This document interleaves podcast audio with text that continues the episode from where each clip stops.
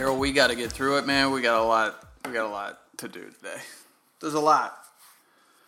A lot to do. I'm not even. Here's the thing. I'm not even going to intro the show. These people know what it is. Okay, it's on the episode. It's on the podcast. Whatever. You got it. You know what it is. You know what we do. It's terrible. It's a terrible burden we've uh, come across, but we have a lot to do today. We watched uh, Fast and Furious, the fourth installment in the Fast and Furious franchise this week, uh, and we have top five performance lists from that episode? Question mark. This is correct. All right, but first,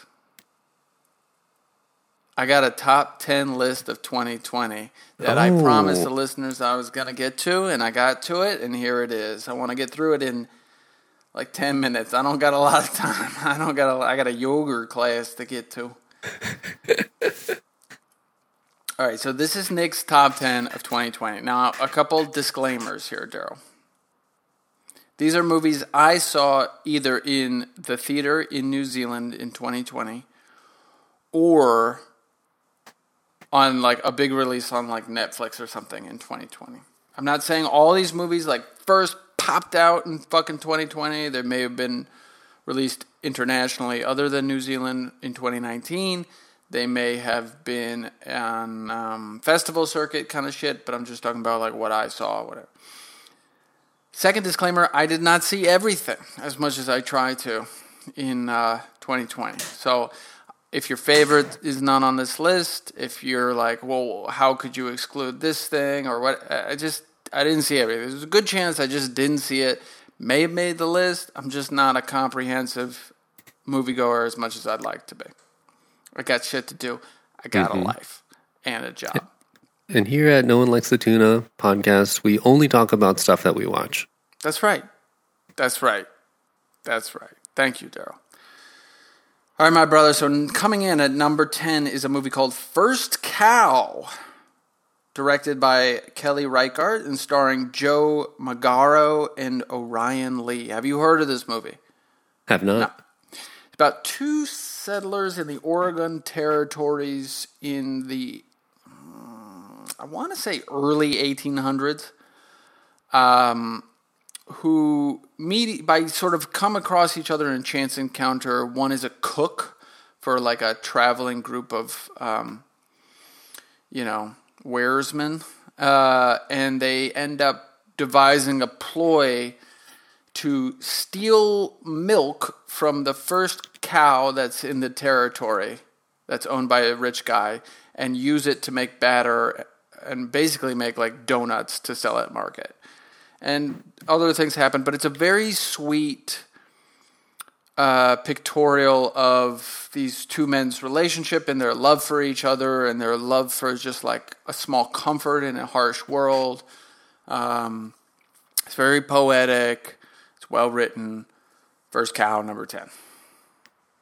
Number nine is the personal history of David Copperfield. Have you heard of this movie? No. Okay. Directed I'm gonna by guess- Arma- what? I, think we're going to be lucky if I've heard of one of these movies on your top 10 list. Yeah, that's maybe true. That's Yeah. maybe true. Overall, my, my taste and interest in movies is so, so, so lowbrow that um, even my baseline exposure to the good stuff is minimal. My taste is pretty lowbrow too. I'll be honest. Like I like a lot of lowbrow stuff, and there's a lot of highbrow stuff. I think is just like fluff and bullshit. But um, personal history of David Copper, and I don't watch horror films. Is the other thing I don't do. So there's no horror films really on this list. Directed by Armando Iannucci, starring Dev T- uh, Patel, Hugh Laurie, um, Tilda, Tilda Swinton and Peter Capaldi. It's uh, based off the Charles Dickens book, uh, David Copperfield, and it's like an imaginative story, magical retelling of that story. I think Dev Patel is great. Iannucci is hit or miss for me. I didn't love The Death of Stalin. I thought Veep, which is a show he created, is great. Uh, the Thick of It, I think, is really good uh, also starring Peter Capaldi, and this one really did it for me. It's like enough whimsical, sort of fantastical elements, but enough like that makes it so that when you're sort of ground back to reality and like David Copperfield has to face the realities of his life besides being in his sort of the stories in his own head it's actually really impactful and I think Dev Patel does a really good job number 8 uh, Le Mystère Henri Pick the mystery of Henri Pick. I talked about this on the pod a while ago. I won't go too far into it.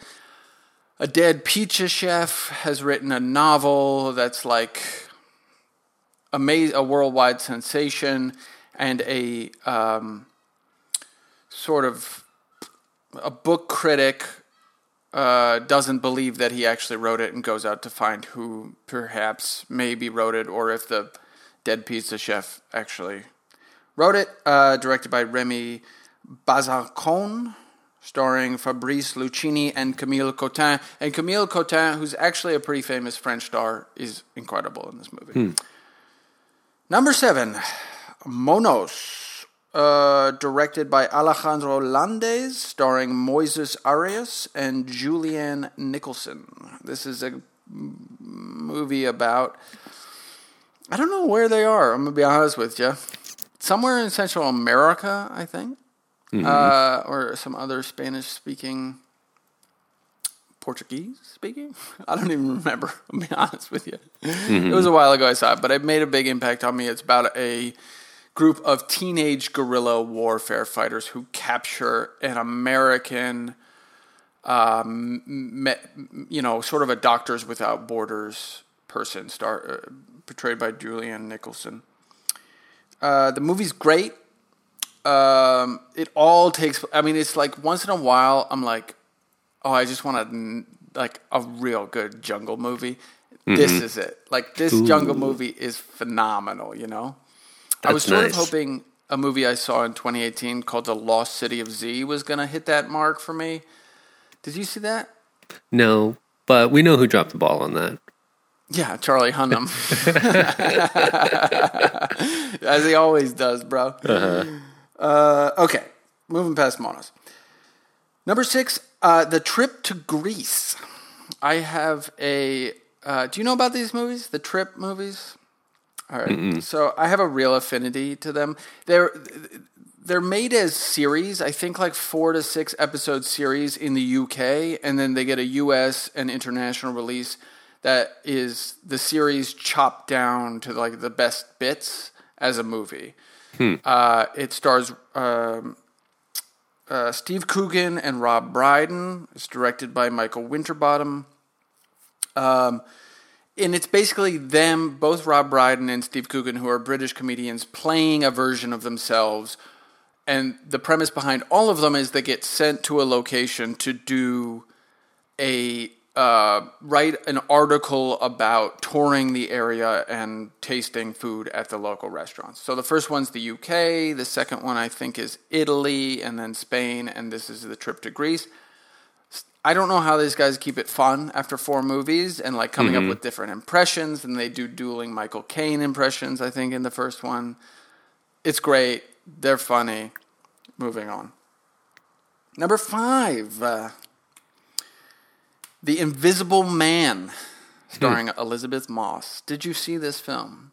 I did not see this film, and right. I don't know. Yeah, I don't know much about it, The Invisible Man, except that everybody in my sixth grade class read that book except me and mm-hmm. did a little diorama about The Invisible Man. Were you supposed to read it and didn't, or you just mm, like?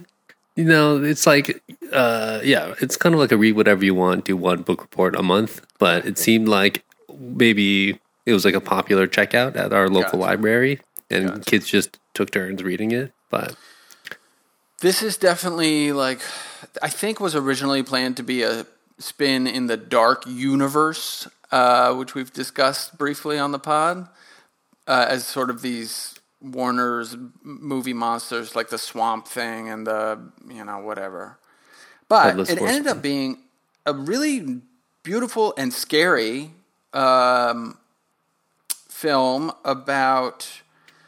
I mean, it is about an invisible man. I don't know what else to tell you, but it's also about like just with a, a, a this beautiful story of um, uh, domestic abuse laid on top, sort of like using the the story of the Invisible Man to really tell a story about like the heroes and the the silent, invisible effects of domestic abuse and how scary it can be, and how you know it's just like and and Elisabeth Moss is incredible in it, and um, yeah, I mean, I think the movie's got flaws. I think like there's some overuse of CGI that's difficult for me to get past, but uh, her performance is incredible.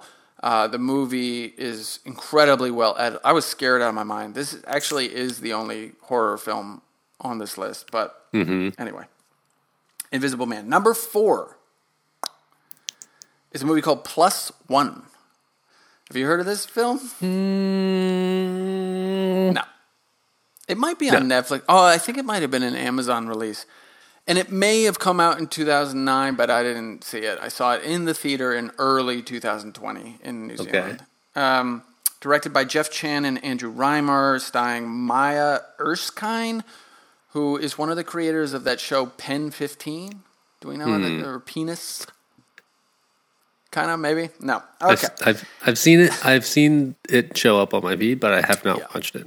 I haven't watched it either. And it also stars Jack Quaid, who is Meg Ryan and Dennis Quaid's son, Whoa, who's like an adult dude now.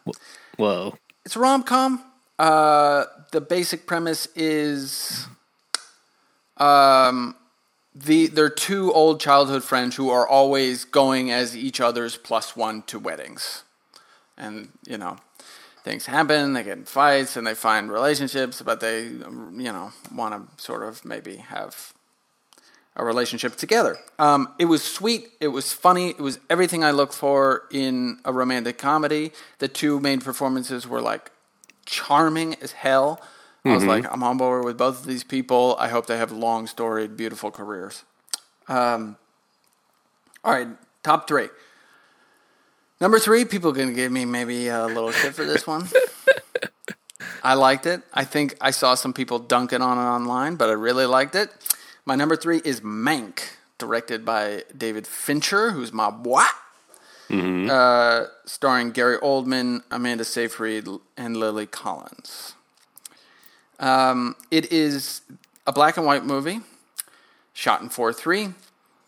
It is uh, uh, about the writing of Citizen Kane by Herman Mankiewicz. Um, and a little bit about of his life. And Gary Oldman stars as Mank and uh, does is just like incredible. Um, they did this thing where they tuned all the audio to sort of sound like an old picture, like an old 30s or 40s picture. Um, and Amanda Seyfried, I have stars as I don't remember her name, but like sort of a Hollywood star who's um, married to Hearst, who's the main antagonist in the movie. She is great, and it's really the first Amanda Seyfried performance I've really loved since like Big Love, which was a t- HBO show she was in. Anyway, Mank, I'm for it. I'm pro Mank. That's what I got. Number two, I talked about this last week. Nomadland, directed by Chloe Zhao. I mean, just astonishing. Frances McDormand, astonishing. Um, go see it if you can. Go see it at the theater. Go see it at the theater. If it comes by your way on on like a home experience, just see it at home. See this movie. It's fucking incredible. Watch the whole thing. David Strathairn is also really good, even though like he has a he has a very small part, really impactful. But like you just I just can't get past how good Frances McDormand is in this movie, and how beautiful the movie is in itself. All right, number one, I've talked about it also on the pod. Never, rarely, sometimes, always is my favorite film of last year, directed by Eliza Hittman, starring Sidney Flanagan and Talia Ryder. Two young women who live in Pennsylvania have to travel to New York uh, to get one of them an abortion. It is an extraordinary movie um, about the difficulties of the, doing that for um, some people, depending on where they live and their economic situation. The difficulties of that actual of of, the actual procedure and going through that, um, uh, and how the medical system sort of makes it hard sometimes, and how social systems make it hard sometimes, and how men are kind of gross, to be honest. Um, and uh, uh, you feel like you're there. You're like a third member of their party the whole time. I don't know how the film does this, but it makes you feel like you're with them the whole time. The two lead performances are astonishing, astonishing, especially Sidney Flanagan. Uh, didn't see anything quite like it last year, and yeah, that's it. So that's the top ten for me. Figured I'd get it out there at some point. That's a strong list. I know we spend most of our time here watching not so great movies, but Mm-hmm. all of those, and I think your review of them sound really strong. And I look forward to being able to watch some of those in the near future. I look forward to your top ten list. Daryl. Coming next week. Get ready, everybody. We'll put something together. We'll see. What, we'll see what I can come up with. I'm fucking pumped for it, actually. Daryl is a much finer film critic than me. Uh-huh. No. Uh, and, uh, you know, I'm sure his list will be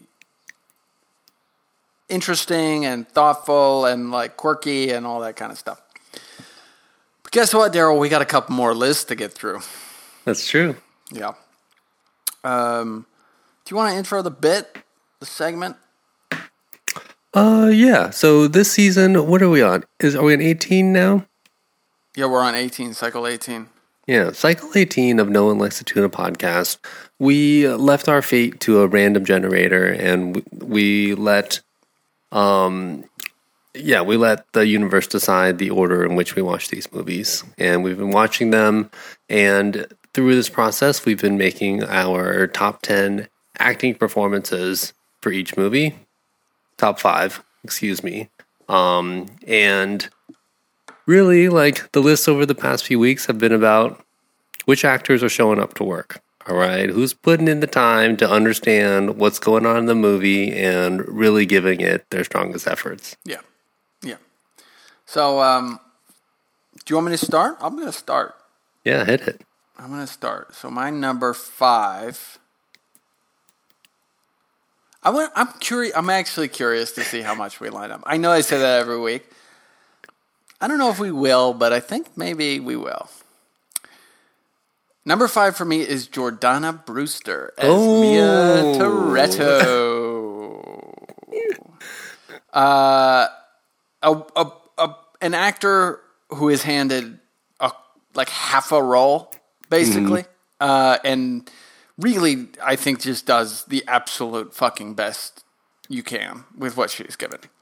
Um, there's like scenes where the scene in the diner, she's like outclassing Paul Walker to like the 10th degree. Uh, she's good in the dinner scene with Dom and, and Paul. She's just like solid. And even, even, and I say this a lot, the like half a second you see her in a car, she's like ice cold. She's fucking yeah. ready to break Dom out of that bus at the end. You know? So I'm I'm pro Jordana Brewster. I'm pro Mia Toretto. I'm pro Jordana Brewster as Mia Toretto, number five for me. very nice uh, mia did not make my uh, list this week i in this watch through i did not find her tears particularly convincing Okay. i was not moved and therefore she did make it through this in this round All right. For me at number five, though,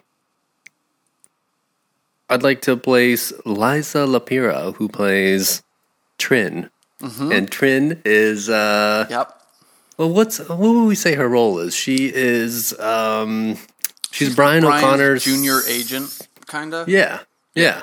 Yeah. But she gives strong effort. Like her job, her job is to sort of support the investigation around Brian O'Connor and really sort of make his, um, yeah, make his illicit the yeah the non FBI version of his job make it seem okay, and she She's sells also that. given some of the dumbest fuck lines in this movie, and like chops through them pretty good. You know what I mean? She just like moves through. Them. They're like, all right, let's do this fucking dumbass line. I just Mm-hmm. want to show you something. I don't know if you can see my number six. Uh huh. Is Nice. it backwards? I see it. Yeah, you got it. She, Nice. She ended up just off the list for me. Just off the list, number six. Yeah. She's there. Nissan 240 with an illegal mod. Oh yes, of course. Wait, go back. yeah. Um, that's the line I was thinking of when I said dumb lines because that one is not very good. But you know, she's like she's there the whole time. She's present. She's she's in the room with the big boys, and um, I think she does a really good job, pretty much. And she's like always right. That's one of the things I like. I think it's hard to play a character who's like right. You know, she she's on Brian's side the whole time. She's exasperated with the leadership at the FBI. She understands the difficulties of IDing Campos through like Interpol's like collection of bullshit. I mean, she just like chugs through all this shit with like, you know, dignity, kind of. Mm-hmm. Mm-hmm. Yeah. So I'm in. it. I'm in it. Uh, what's your number four performance? Uh, so number four for me, I've got Paul Walker. Okay. Paul Walker is my number four this week. He looks like he's having fun being a cop. And one of the things that I picked up on because we watched um, Too Fast last week, he likes to repeat his lines. And I'm not sure if that's something that he does, um, like it's part of the script, or something that he does because he gets too excited when he's there. He's Yeah. repeating, like he's saying, I forgot what he said this week, but like when he had the gun in um, the guy's face, and last week, and I forgot what he said this week, but he was he was doing something over the mic with um with Dom, and he's repeating his lines over and over because he's in it and uh, he wants to convey the urgency of the situation. Yeah. And No, I He's think trying to Paul. convey. I think Paul does a fine job. You know, I think Paul is like. I think he definitely understands like the what's at stake in in this like fr- fr- fr- franchise wise and like how how to use the character to sort of like catapult this uh, movie into sort of a bigger world, a bigger universe kind of thing. But while still being an FBI agent on the ground, doing his thing, you know? I'm pro Paul. I'm pro this movie, I realized over more and more over the weeks. This movie's a little bit of a breath of fresh air. I agree. Actually, I had a strong watch through today. Yeah, yeah. Uh, number four for me, Gal Gadot as Giselle. A star-making performance. Like, there's no doubt she shows up in this movie. Hollywood takes notice, and she's like, "Oh fuck, this lady is gonna be a monster," you know. And now she's fucking like Wonder Woman, killing killing cheetahs and shit. You know, like who would have thought? Not me. Uh, but uh, uh, I think she comes in.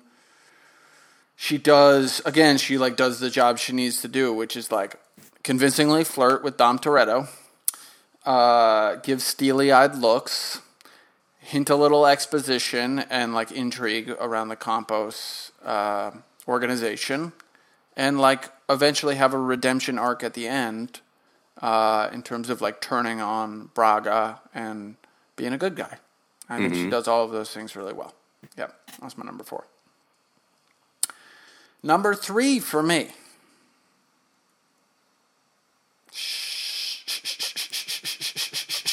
Our boy Shea Whigham as Agent Stasiak. Mm-hmm, mm-hmm. We talk about Mr. Whigham a lot on this podcast and how much we like him and how good a piece of the series he is and how we all hope he would come back. I think like this as the intro to Agent Stasiak is like it's great. Yeah. He's like a bumbling. You know, we talked about uh, Liza being always right. Shea is always wrong.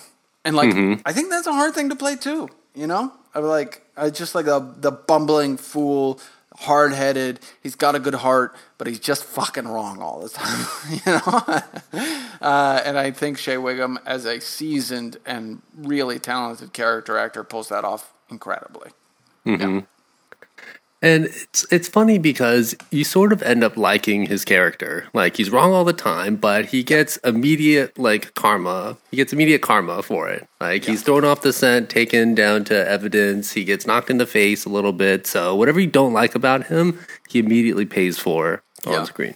Yeah, and then we all move on, and we're like, okay, still, you're Okay, like, you're you're still, still good. good. We trust you. You're part of the team.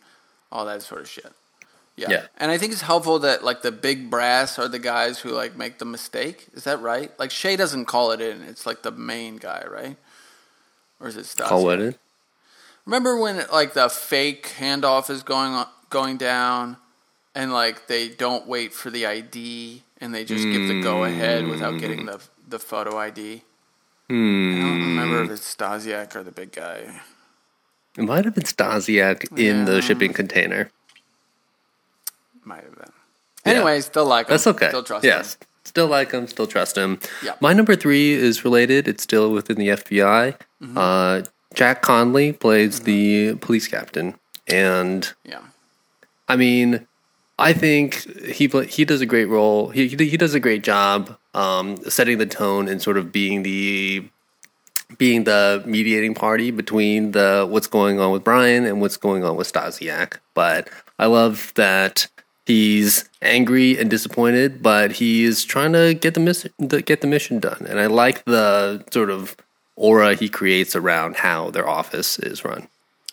Yeah, um, I'm not mm, not huge on him on this on on this one show. I've liked him in the past. I wasn't huge on, on mainly because I was like digging what Liza was doing. I was digging what Shea was doing, and like his character. Although I guess he like portrays this really well, it becomes a foil to like all these people. He's like you know what I mean? His like bureaucratic structure becomes an obstacle to the goal in every place. And like while that's the purpose of his character in the screenplay, I just got a little frustrated with it, to be honest with you. But I think it's a solid performance.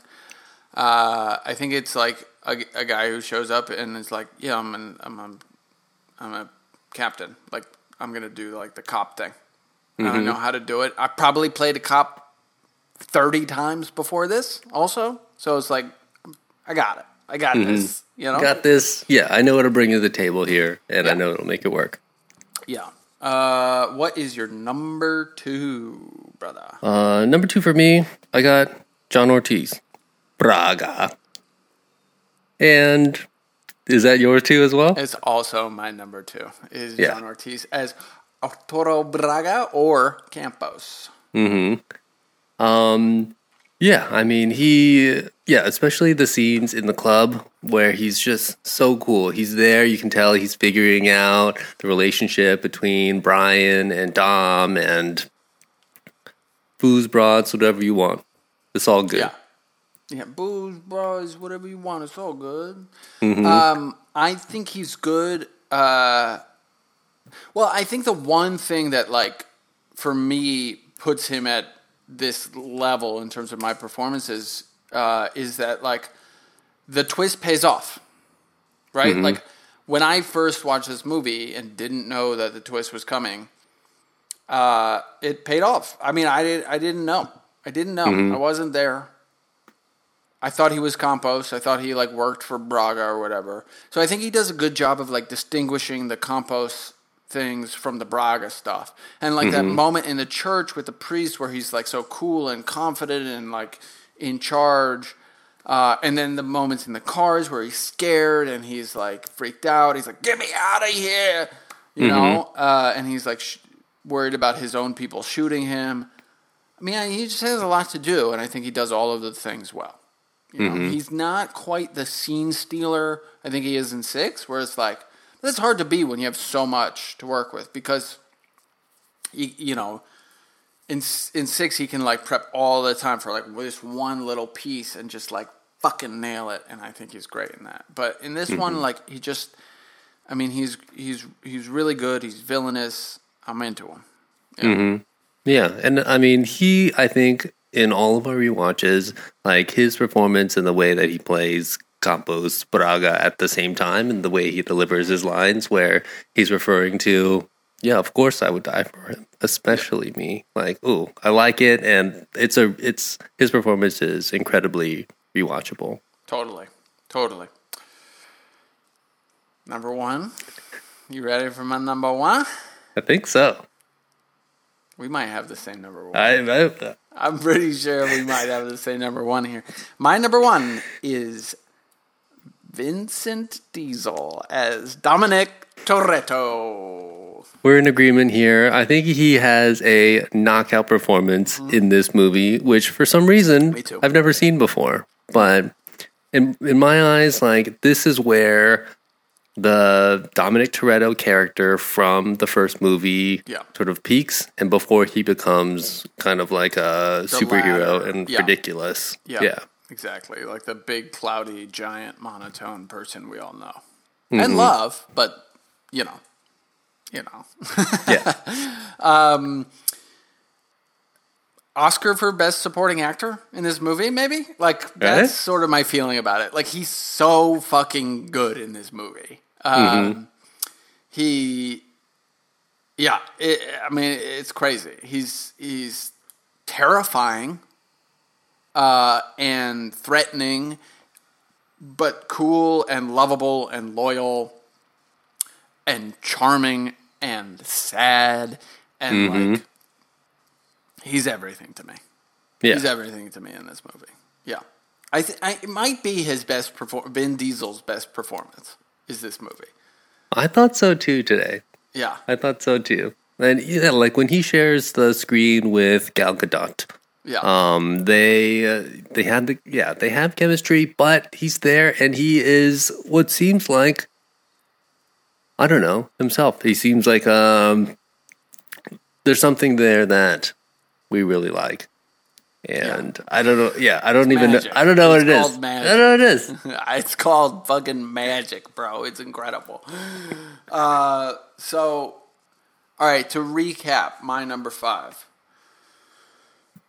Number five, Jordana Brewster as Mia Toretto. Number four, Gal Gadot as Giselle. Number three, Shea Whigham as Agent Stasiak. Number two, John Ortiz as Arturo Braga. Number one, Vin Diesel as Dom Toretto. Mm-hmm. Top five for me: five, Liza Lapira playing Trinh. Four, got Paul Walker. Um, three, I've got Jack Conley playing the police captain. Two, John Ortiz. Numero uno, Vin Diesel. Yeah, solid list. I think we had a good, Good list. list. We did Good line up in the end. We started a little shaky, but then we lined up beautifully in the end. Um, I have one thing from this watch through that I haven't talked about before in the past 18 cycles. I think I've been, you know, we're timeline obsessed, and like we we talk a lot about how the timeline of these movies is a total fucking mess and doesn't make sense. But one thing I have never factored in, and I don't know the ramifications of it, is like they're at a sentencing hearing in the end. Mm-hmm. So between the car crash and that sentencing hearing, there's probably like a year and a half. Hmm. You know what I mean? Because like these things don't just like happen. Mm-hmm. Hold on. The thing that doesn't work there is that we we always said we always sort of assumed that Brian and Mia Made the had baby sex, made the baby in the sex that scene in this movie. right, which Not possible I guess in that. Yeah. Mhm. I don't know.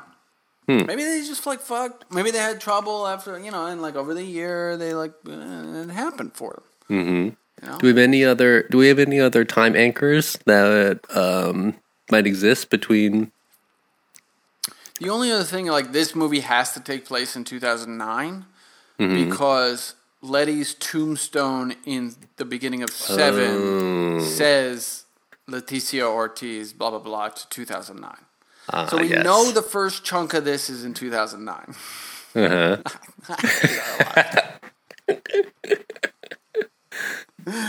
but we don't. I don't know. That doesn't prevent the rest of it from being somewhere in like the 2010, 2011 of like the the the sentencing and then the bus scene and then the start of five, basically. Who Yeah, the the assumption that he would have uh, immediate sentencing hearing is like very weak. In fact, Yeah, because he has to get convicted 1st Mm-hmm. right? And if he's convicted, he has to like either he has to get arraigned, and then he has to like get pled. So if he pleads guilty, it would speed things up a little faster, probably, because there wouldn't be like a whole trial and shit. But um, you know, we gotta get. There still is like they have other case. You know, there's a docket, and then they schedule the next thing for like two months down the road, and then they schedule the next thing for like two months. You know, these things don't happen immediately. You know what I'm saying? Mm-hmm. Mm-hmm. So there has to be some time between him getting arrested at that desert and that sentencing hearing. Hmm. Um, I had one thing to say about this movie. So we, I've personally talked a lot of shit about the tunnel scenes, and um, the final one in particular is such a letdown because you don't get to see what's happening in the tunnel, and it's obviously all CGI'd. Yeah. The live action component of it is very low. Um, in watching it today, there is, I yeah, I think the way to that that would be that would have been remedied, maybe if there was a lot more budget or something, is if you slowed down the tunnel scene because there was in fact a good amount of action that was happening in there. You had a lot of cars and they were doing the scenes where it would be narrow and then it would split open and you would be able to drive two cars next to each other. And those are the scenes where they are yeah trying to drive each other into walls. Uh, Vin gets to yeah like jumps across two cars and beats up another guy. But if you're not paying attention, then all of that just looks like A mess. mess. Yeah. Right. Yeah. But it seems, yeah, in watching it today, like if they had an opportunity to slow all of that down and really take time to show, like, Yeah. yeah, The problem like, comes with that, Daryl, I think, is that then the CGI looks worse. Mm-hmm. So, you know, CGI is hard. It's like really hard. It's hard to do. It's hard to do. It's hard to do convincingly, and to do it convincingly takes a lot of time in front of the computer, and like money spent on render farms and shit like that, right? So the sort of quicker you can get in and out of your CGI shot, or like the less sort of stuff, you know. So I think part of the effect of editing this piece has to be a little bit of a tug of war between okay, how good can we make these shots look, and how much money do we have on spend on these CGI pieces, versus like how much, um, like do we need to sort of stay with this shot to construct the narrative of what's happening in the tunnel, right? I think they trend tend way too far to one side in the in the final product, where it's like just too fast to like sort of they were hoping it sort of made sense in terms and if you really sit down and really glue your eyes to it and it kind of works out but it's it's hard. Um, and i think more effective action scenes overall not just car scenes there's like set up what's going to happen show me it happening. You know we talk about that with fight scenes a lot of the time too. Uh, but i think doing that makes it a, a, a much larger burden on the CGI artists and the mm-hmm. CGI sort of outsourcing of of like okay we just actually don't have time to do this like 10 second shot of the cars running through the thing and this, and, this mm-hmm. and an arm sticking out the window or whatever you know we just we, we, we, it's not within the realm of possibility so I think you're right there that like slow it down show what's going to happen then have show it happening mm-hmm. but or cut, or cut it out, yeah, or cut it out. or cut it out. Cut it out. Yeah.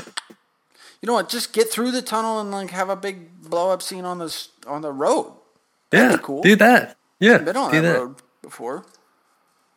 Apparently, the helicopters all go away once you're on that road. So, yeah, I don't know. Mm. You want to do shout outs and get the fuck out of here? Let's do it. Cool. Um, shout out for me this week. Uh, we've talked in the past about underpants. Mm, lots. We've talked about Lots. a lot. Yeah. Yeah, so I got some. I got some from. I'm usually I usually wear a Uniqlo uh, boxer brief, but I just yeah, and I usually buy a bunch during Christmas time. I didn't do that this year. I changed it up a little bit. I went with the Amazon Goodthreads. Mm-hmm. It's a high quality underpants. It's good. It's, Now, can it's I good ask stuff. a question? These these boxer briefs, these are ones that are sort of boxer length but hug the thigh. That's your style. Yes. Yeah. Yeah. It's not like the. I feel I had to do a little bit of research. They have ones that are like a longer style that are closer to like a mid thigh. I don't need that all the way Mm-hmm. Down there. It's up. It's higher than that. Right. But right. Right. Right. Right. yeah. Yeah. But it's a yeah, it's a high quality underpant. Like material's good. It's like I think it's ninety five percent cotton with some spandex, but the elastic on the top is sturdy. There's no tag. They're comfortable, and there's just like they're just black with like a white stripe on top, and they're they're doing the job. Um, I mean, I, I I haven't bought underwear in a while. I don't know what to tell you. I can't. I can't. If I can't find underwear, I mean, still got uh-huh. the same problem. I'm still stuck with the same. You have a cornucopia of places to go and find underwear as a boxer brief wearer. You are uh-huh. the chosen people. The boxer brief, the boxer brief people. Okay, uh-huh. the regular, old, good old fashioned boxers. Mm-hmm. Well, I mean, we're just like we're um, we have to go, we're in the doldrums. We're, we're we're stuck in the Stone Age here. You know, I have to like go to a tailor and say, please, could you make me some box, some bespoke, box, put a button on the front and make me some bespoke boxers. Yeah. Do your boxer briefs have a button? No button. No button. Hold on. If a you slot? yes, Yeah. yeah, just a normal normal slot. Do you pee Uh, out the slot, or do you pull down at the urinal? Mm, depends what pants I'm wearing. Oh. If I so if I'm wearing a like a button fly pant, then I have to unbutton the button Oh, fly, and I think yeah. I do a pull down. But if I have something that has a fly, I'll go pull out. But it depends if I also tuck my shirt in that day. Because if I have a shirt true. that's in between, then I gotta figure out something else. I, used to have a trick where I would start the day untucked, and Mm-hmm. then if I splashed a little on the shirt, I tuck it in. yeah, good hack, good hack. Yeah, good hack is good. Good hack is good. Um, I very rare. Well, one I don't own a button fly because I think it's a torture device used Mm-hmm. to control us. So you got to be careful with that zipper, though. The zipper is basically a series of miniature knives that, if With, uh, but I got I have a fabric barrier in between, bro. I got a hefty Mm-hmm. piece, piece of cotton in between. I zip it all. Zip, zip, zip, zip, zip. I'm like a DJ. I zip that fly up all down. Up and down. Uh-huh. I mean, make sure I'm tucked in first. You Mm-hmm. know. But I'm an adult. I can handle the zipper. uh, question about the button on the boxer. Mm. I have, yeah, like I've, I, yeah, I wore boxers for many years, but Yeah. I had the button. I would never, since, yeah, after I I wear it the first time, leave it unbuttoned. Just, it doesn't need to be buttoned. Doesn't need to be buttoned. I don't button. Ah, got it. I just leave it unbuttoned. Unless, as we discussed previously, the delivery guy shows up and I'm in my boxers. It's the only time but I'm not putting pants on for the delivery guy, but I will I will button the button. Right, okay? right. It's a little That's customary. it's it's a courtesy. It's Right. a courtesy for you. I'm gonna button the button. Just make sure nothing's gonna, you know, come out.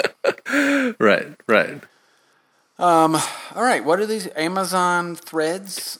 Yeah, they're just called, they're good threads, which is like the, yeah, that's like the Amazon house brand. Right. Uh, I got a little shout out. I may have done this shout out before, but it bears repeating. I got a neck thing. I don't know if our listeners know that.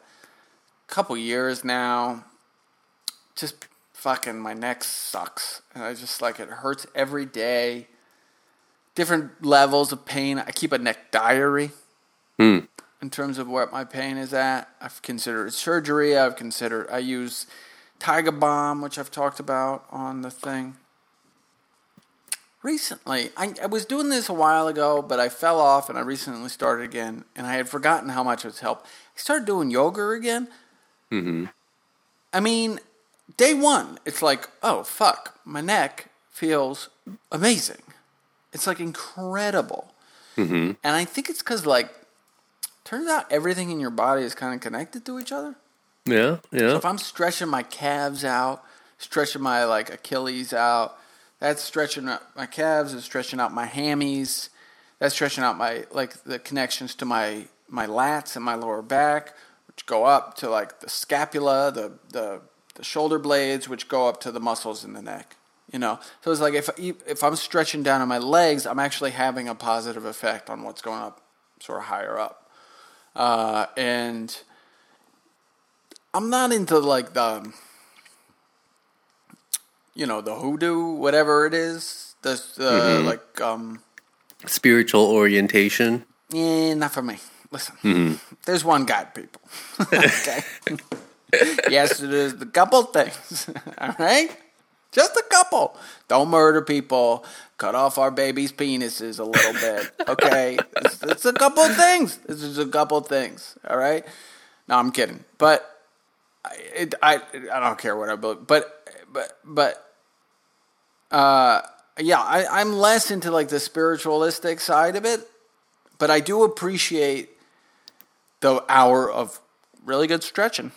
Mm-hmm. You know, it's like I really need that, and like it's really hard. I feel like I sweat a lot more than other people in the class, but hey, that's just me. I'm a sweaty dude, and uh, I like the little ten minute nap you get at the end, and um, yeah, it's just like a thing I've been doing a couple times a week now, and it's like it's crazy helpful. Yeah, it's really good. Excellent. Yeah, I haven't done a, I haven't done yoga in a little while, and when I was doing it with Jess, I certainly like my flexibility is poor. I Yeah. just like to go and do stuff, and then I don't like to stretch. And in the few times that I like was taking it seriously, like you leave and you know your legs are kind of wiggly and you're hot, and that's the kind of workout you're actually looking for, and that's the kind of stuff that keeps you alive. Totally, Long term. Totally. Long term. Yeah, it's like long term benefits. I see it. I see it. And like these old ladies in the fucking class are just like cra- they're crazy, man. They're Yeah. like doing all these kinds of things and I'm like shaking next to them like oh. Yeah, know? same, same. Like, "Ugh, pass me another one of those blocks. I can't reach I anything get- in this I year. block it up. My Yeah. hamstrings are so tight I can't like do the leg up kind of thing. Yeah, You know? none of that. None of that. So, um, but I, you know, I need a class. I can't do the like yoga at home thing and like do a daily practice for myself. hmm I need somebody up front being like, "Do this now." hmm So I'm glad you I'm need in those- a place I can do that.